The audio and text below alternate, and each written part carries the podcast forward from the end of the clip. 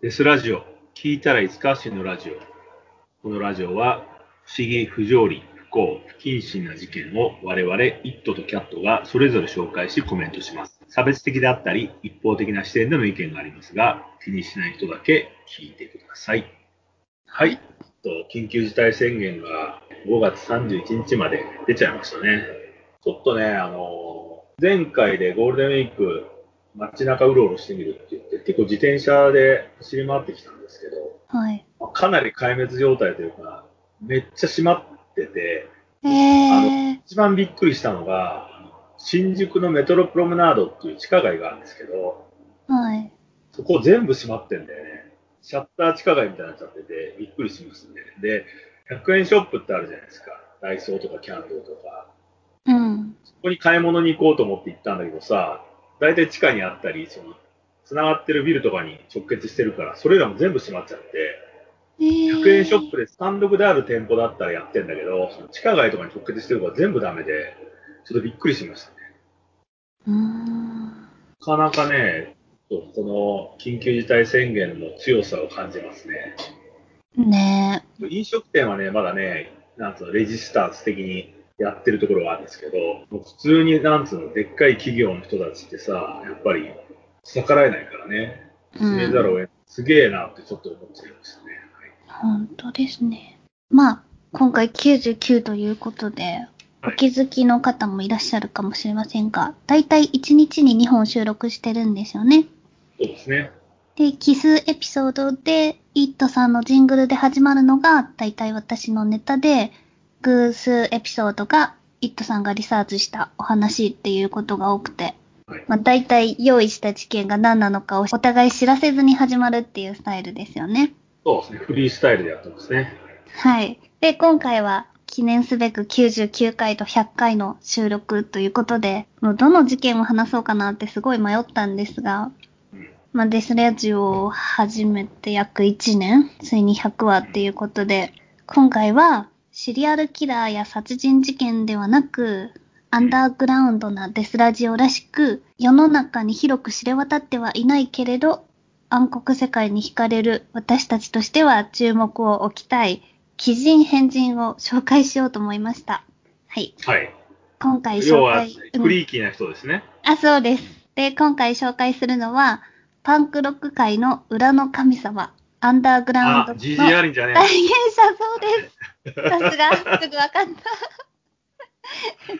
ド変態で有名なジジアリンです。あの人テキサスだっけ？ニューヨークかなニューヨークか。いろいろ渡り歩いていたらしいけど。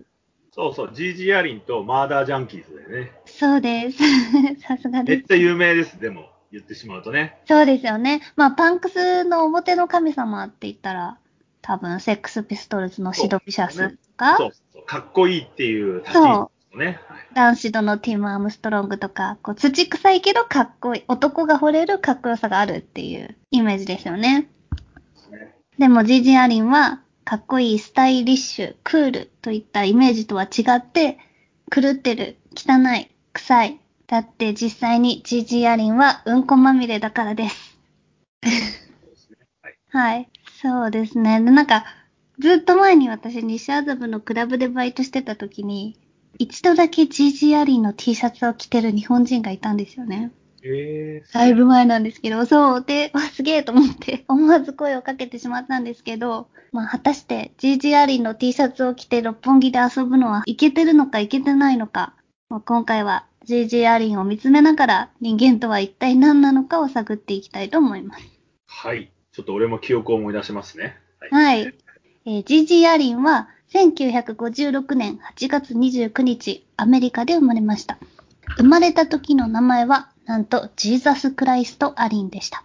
彼が生まれる前、父親が生まれてくる子は神の生まれ変わりだよという神のお告げを聞き、ジーザス・クライストと名付けたそうです。しかし、後のベースプレイヤーになる、まだ幼い兄マールが、ジーザスと発音することができなくて、ジーザスの代わりにジージーと呼ぶようになりました。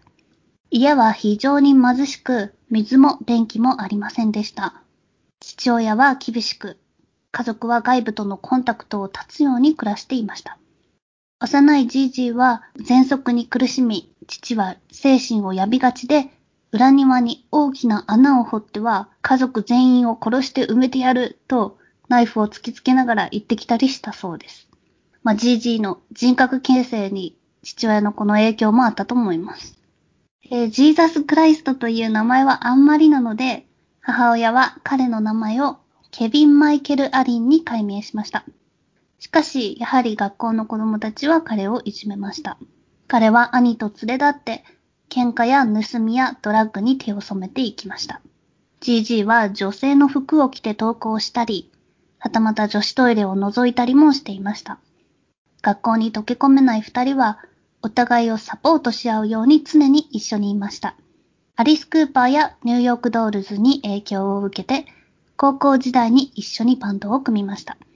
GG はバンドの練習の時は極めて普通だったと言います。なのに、ステージに上がった途端、人が変わったように暴れ出すのです。相手が男であろうと女であろうと構わず殴りかかり、ライブハウスからつまみ出されるまでめちゃくちゃにしました。1986年、キャットクラブというライブハウスで、今までより一歩踏み込みます。Hated in the Nation 国中の嫌われ者というアルバムを出した時でした。彼はステージ上で割れたガラスで自分を切りつけ、血だらけになると客にも切りつけます。殴りかかります。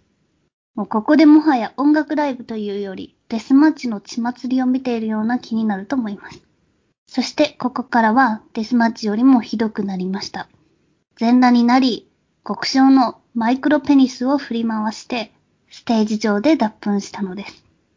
そしてそのうんこを自分の体に塗りたくって、そのまま観客席にダイブ。時には投げつけてくる時もありました。あ、びきわかんですよね。GG アリンは言いました。キリスト教徒のお前らは日曜にキリストの体を食うんだろ？それならファンに俺の体の一部を壊したっていいじゃないか。同じことじゃないかと。手に入るあらゆるドラッグを常習し、特定の住所にとどまらず旅を続け、物をほとんど所有しない生き方でした。ロックンロールは社会に対する俺の武器だ。ロックンロールはスタイルじゃない、金じゃない。お前がどんな車に乗ってるかなんて関係ない。ロックンロールは内なるセオリーなんだ。ロックンロールは復讐であり、敵なんだ。俺がお前の敵だ。彼の噂は国を越え、人々は彼を恐れたり、狂っていると見る一方、彼こそが真のロックンローラーだと崇める者もいました。GG は何度もハロウィンの日にステージ上で自殺すると発言しています。しかし、暴行や公設わいせつ罪でしょっちゅう捕まっていたので、ハロウィーンの日にはいつも刑務所の中でした。ここでトゥルークライムファンとの接点がちょっと出てくるんですが、GG は殺人ピエロことジョン・ウェイン・ゲイシーの大ファンだったんです。獄中のゲイシーに手紙を書き、なんとゲイシーは GG の肖像を描いています。彼の死は突然やってきました。1993年、ニューヨークのライブハウスでめちゃくちゃになった後、全裸で外へ飛び出し、友人宅で朝までヘロインを打ちまくって死にました。36歳でした。オーバードーズですね。え彼の曲、When I Die の歌詞通り、彼の棺にはジムビームのボトルが入れられ、兄はお仏まみれの彼の遺体を洗ったり、きれいに化粧をしたりしないように葬儀屋に頼み、友人らが集まると、葬式は大乱式に変わりました。大音量で音楽をかけ、遺体の口にドラッグや酒を注いだり、チンコの写真を撮ろうと服を脱がしたり、お祭り騒ぎでした。このお葬式のビデオは DVD や VHS で流通されているから驚きです。追悼ライブでは、死体から取り出された脳がステージに飾られていたそうです。ちょっとデッドもびっくりな話なんですが、また彼のお墓には未だにファンが訪れ、タバコをお供えしたり、墓石にウイスキーや小便をかけたり、中には脱粉していく人もいるそうです。というお話なんですが。そうですね。あの、はい、ジージアリンって映画化されてんだよね。そうですね。全身ハードコア GG アリンっていう映像化がされてて、昔さ、あの、渋谷のシアター N 渋谷っていうはい。超通好みの映画館があったのは知ってる、覚えてるでしょ？覚えてます。ホラー映画よくやってたんでよく見に行ってました。そうそう、シアター N ってホラー映画、っていうかハードコアホラー映画と、あと音楽ね、パンクのドキュメンタリーみたいなのの二極化したえー、そう映画だったんだ。館ね。そうそうそうこっちは見てなかったからわ音かんない。楽系のね、うん。ドキュメンタリーと、あとまあ、ハードコア映画ですよね。あの、ホステルとか、セルビアンフィルムとか、うんうん。本当にちょっと普通の映画館だときついっていうやつをシアターにやってたんだけど、いつの間にか潰れちゃってね。うんとですよね。残念。なんか知り合いが人で行っ、てました。マジで、知り合いが映写技師やってたんだけど、映画館自体も儲かってたんだけど、その、大元の書店かなんかが傾いちゃったから閉めちゃったとか言ってたけどね。えー、残念。シアターの自体は。そうですね。いい映画館だった。まあでも、ジジアリンは、大体、どうなんですかね。この放送を聞いてる人たちって、パンクムーブメント、パンクとかに興味があるのかわからないけど、ある程度の音楽聴いてる人たちだったら、マストというか絶対知ってるんですよね。そうなんですかね。いや、知ってると思いますよ、でも、ジジアリンは。知らないのかな？いやー、わかんないですね。知らないっていう人もいたからなんかプロレスのライブみたいなうん。うん。デスマッチっぽい感じですよね。そうそうそう。あとさ、うんこをさ、やたらするんだよね、この人ね。そう、やたらする。するっていう。だからその、臭いからどうなんだよって思っちゃうけどね。すごいですよね。それを最前線で見て、イエーイってなるのって。そううんですね。ただ、日本でもさ、バチカブリっていうバンドが、70年代終わりか80年代、知らない？田口智郎がやってたんだけど、バチカブリっていうバンドが炊飯器にうんこして話題になったりしてたけどね。え、炊いたの？いや、炊い 炊いてはいないけど、炊飯器にうんこしてた。俺ライブ見てないからわからないけど、そういうふうに、いえー、なんで炊飯器があったんだろう。や、多分床にうんこしたら怒られちゃうからじゃないの。いや、そっちの方が嫌じゃない？まだ床の方が良くない？いやいやいや、床だったら掃除しないとダメじゃん。いや、でも炊飯器捨てなきゃいけないじいや、炊飯器はいいじゃん。捨てればいいんだから。古いの、古いの持ってくればいいんだから。新品持ってくる必要ないんだかゃん。ああ、そう。まあでも、なんだろう、あのー他にも、オジオズボーンが生きたコウモリを噛みちぎって食べたとか、ら。そうだね。マリリン・マンソンが、なんだろうね、聖書を破りながらパフォーマンスしたとか、まあそういうロックンロール伝説みたいなのがあるじゃないですか。そうそう。だからさ、ん俺らはさ、雑誌で、そういうスキャンダラスな内容を読んですげえって思ったりするんだけど、あと、オジーで言うならばさ、オジーのエピソード、オジオズボーンのエピソードですげえ面白いのは、あの、コウモリ食ったやつは、なんか変な、ほら、コウモリってさ、今コロナの元凶となってるって言われてる人だから、変な病気になっちゃうんじゃないかと思ってすぐ病院行ったとかさ、あるんだけど、うん。オジーが酒飲んでる時にさ、最近やめたらしいけどさ、もう泥酔してて寝てる間にさ、何者かに腕に入れ墨掘られちゃったっていう、そうとかあるじゃん。完全にずっと寝てたんだ。ずっと寝てたから、何者かに入れ墨掘られちゃって、すげえ、アホな入れ墨掘られちゃったから、びっくりして上書きしたとか言ってたよね、なんかね。それとアメリかさカ、、アメリカじゃない、イギリス人か。あらもバカっぽい。うん。アラモトリデってあるじゃん。ん？アラモって知らない？スペイン軍戦った、あの、アメリカ兵がさ、全滅しちゃったアラモトリデってのがあるわけよ。アメリカうんの兵器的なところが。そこに王子がやっぱ酔っ払ってさ、おしっこしたくなっちゃって、アラモトリデにおしっこしちゃって、そこでなんか、住民にさ、殺されそうになって逃げてきたとかさ、そういうことをやる人たちなんだよね、あのロックンローラーっていうのは。うん。それの、要するに悪いことだけし続けるっていうのが GG アリンだったんだよね。そっち側を表現し続けるっていう。だ入れ墨とかも汚くてさ、あの、俺、うんジャッカスってあったじゃん。あれ、自分で入れてたっぽいね。あの、ジャッカスってさ、はいそういうことやる人たちだったじゃん。だから GG アリンン。のことをやりたいのかなっていうふうにちょっとジャッカス見た時に思ったけどね。ああ、あれもなんか簡易トイレひっくり返したりとかしてたよね。あとほら、なんだっけ、トミー・ノックスビルだっけ。うん。あいつがほら、悪路を走るトラックの後ろで入れ墨掘ってもらってさ、変なぐっちゃぐちゃの入れ墨掘ってもらって。あったね。すげえ揺れてて、そういうのもやっぱちょっと GG アリンの影響下なんじゃないかなと思ったりするところもあったりしたけど、なんか、ハードコアな。そうそう、小じきがね、音楽をやるみたいなね。うん。でね、あの、GG アリンはめちゃめちゃ有名なんですよ。わかんないけど、その、いろんな本とか出てるじゃん、GG アリンって。ウィキペディアもあるしさ、要するにこんなに GG って汚い人だったんだけど、ただ、マッキーはマーダージャンキーズっていうバンドに支えられててね、うん、はい。ライブとかは多分うまくやれてたと思うんですよ。うんうん。そう、1公演10万円ぐらいもらってたみたい。稼いでた。そうそう。それで、一応彼はいろんな、さっき言ったようにあの全身ハードコアっていう DVD とかも出てて、彼のメモリアル的なものは残ってるわけじゃないですか。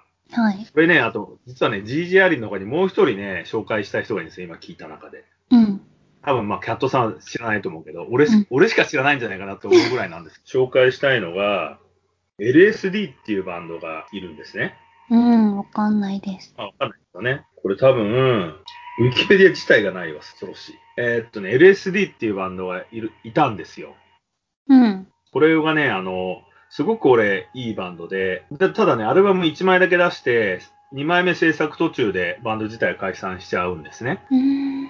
でね、音楽自体はね、結構ロックンロールとハードロックの間と、あとね、まあハードロックかなのジャンルに入るような感じで、1992年のバンドです。で、LSD っていうのが Life, Sex and Death っていう、うん。うん。それの短縮したので LSD っていうバンドでやってるんですけれども、このバンドがもうね、ちょっとね、GG アリンっぽいっちゃ、あ、ぽいんだよね。何がぽいっていうと、ベースとギターとドラマーは、ちょっと変な感じ、フリーキーな感じなんだけど、ちゃんとしたミュージシャンがやってるのね。で、うんボーカルがね、不老者なんですよ。へえ。要はホームレスの人で、うん。GG に似てるんですよね。うんうん。ホームレスゆえに、要は洗濯とか体洗ったりしないから、風呂入んないんで、うん悪臭がひどいらしくって、だからツアーするときにバスとか飛行機とかに乗れないっていう。でこの人ね、もう先天的かなんかわかんないんだけど、唇がめっちゃ歪んでて、ねうん顔がね、歪んでる人なんですよね。メガネかけてへて。ーだから、歌い方もね、ちょっとネチャネチャした歌い方なんだけど、まあ、それはそれで結構ね、味があっていいんですよ。声うんだからね、この人たちもね、その、GG は意図的にやってんだろうけど、LSD の場合は、優れたボーカリストスだった。ガチホームレス。優れたボーカリストだと思って引っ張ってきたら、そのガチホームレスっていうかね、多分だけど統合失調症っぽい人だと思うんだよね。そういうことにしてるから。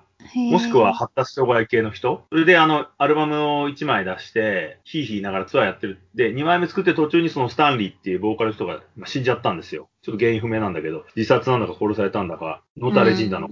あちょっとね、こう GG っぽくて。しかもね、この人がね、やたらね、写真に写りたがらない人で、うん。これね、その、ライフセックスデスで調べてもらうとわかるバンドで、スペースでバンドか、で調べてもらうと、メンバー写真とかでね、心霊写真のようにそのボーカルが写ってるから、顔がよくわからないっていう。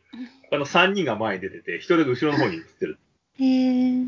ちょっと変わった人で、ただ、ジジアリンの方はパンクだから、音楽的にこう、ガチャガチャしてるやつなんだけど、LSD の方は、ちゃんと音楽してるんで、そのバックトラックで流してても普通に聴けます。なんだろう、バラードというか、スローメローな曲は、ちゃんとすごくいい、よく歌い上げたりしてるし、まあ、うん GG は知ってても知ら、LSD は知らねえだろうっていう人にはちょっと、多分、YouTube で全曲聴けんじゃないかな。聞いてみていただけると、ちょっと幸いかなっていう。もう、誰も知らないだろうっていうバンドなんで、うん。GG を一緒に、その LSD のスタンリーも一緒に忍んでやってほしいなっていうふうに思いますけど。はいはい。いるんですね。変わった人たちが。結構だからうんアメリカはいるんだよね、なんかね、そういうの。うん。なんかさ、なんか本当にでも破滅型ですよね。こう、ジージアリンは人気になったけど、こう人気にならずに無名のまま終わってる狂った人たちもいるんだろうなって思うし。うんだから日本だとさ、あの、アコギ持って、新宿とか渋谷のさ、街中で座って、歌歌ったりしてる奴らだよね。あれのもっと小じ版みたいな感じだよね。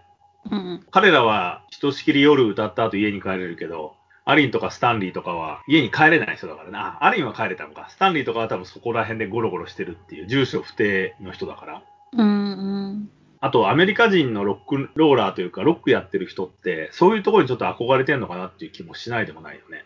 うん、憧れてそうですよね。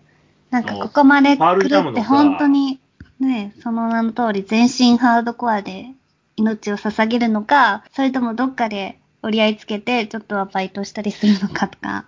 うん。GG アリンバイトとか無理じゃないですか。まあね、うん。なんかモデルとかになりそうな気がするけどね、スカトロモデルみたいな。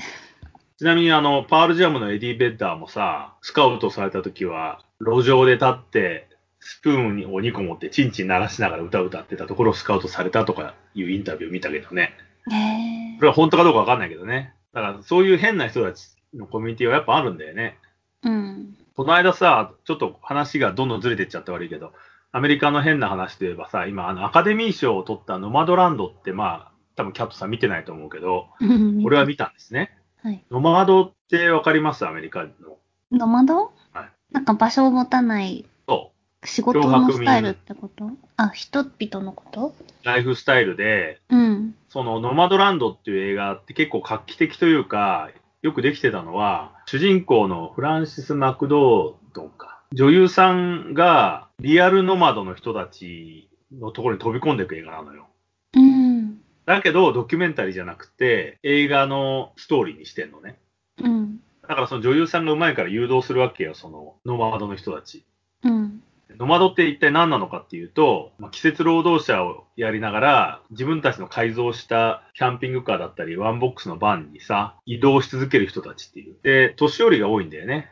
ええまあ若い奴らも出てくるんだけど、もう明らかに、発達障害者だったり、日常で生活できないアル中だったりするのね。うん。そういう人たちが季節労働者としてアマゾンのあのクリスマスセールの時に呼ばれるでっかいさ、工場っつうの？ファクトリーねうん。そういうところに行って、そうすると、車をさ、あの、駐車料金取んないで、ただで止めてやるよっていうことで、そこで生活できるわけよ。うん。うん。で、元々のノマドランドの原作本っていうのがあって、それは Amazon を批判するような感じの本だったらしいのね。俺読んでないからわかんないんだけど、でも実際に映画に出てくる Amazon で働いてる人たちってみんな穏やかっていう。うん。よくほら Amazon って敵にされるじゃん。うん。握手してるとか、きつい仕事でみんなをヒーヒーわせてる。要はアメリカの一番ブラック企業だっていう。はい。でも別に給料そんな悪くなくて、なんかみんなね、粛々とやってんだよね、穏やかに。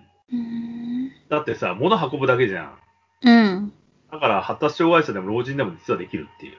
うん。うん。それでただ、シーズンワークっていうの、あの、季節労働者だからさ、冬のそのシーズンが終わったらまた別のところでバイトしたりするんだけど、それもさ、あの、そのノマドの連中っていうのを集会所みたいなのがアメリカの各地にあって、そこでなんかバイトの斡旋とかみんなでしまくってるっていう。だからさ、そんなにさ、その、漂白民とかさ、あの変な人だからって言って、そういう人たちのコミュニティがあるから、そこにいる限りは攻撃されないっていう。要は変な奴らばっかだから、うん。余計なおせっかい焼いてきたり、余計なことしたりするんだけど、だからみんなある程度の距離を保ってんだけど、だからこう、タイヤがパンクしちゃったから助けてって言うけど、そんな自分でやれよっていうふうに言われたりするんだけど、うん。それは当然のことだから、泣きを入れると怒られたりするんだけど、いや、お前それを分かっててやってんだろうとかって言われたりして、でもそれ以外は普通になんか集会に行ってさ、トレーディングしたり、自分の持ってるいらない人のものとか、だからそういうふうに優しい環境っていうのがあるんだなっていうのを映してる映画だったんですよ。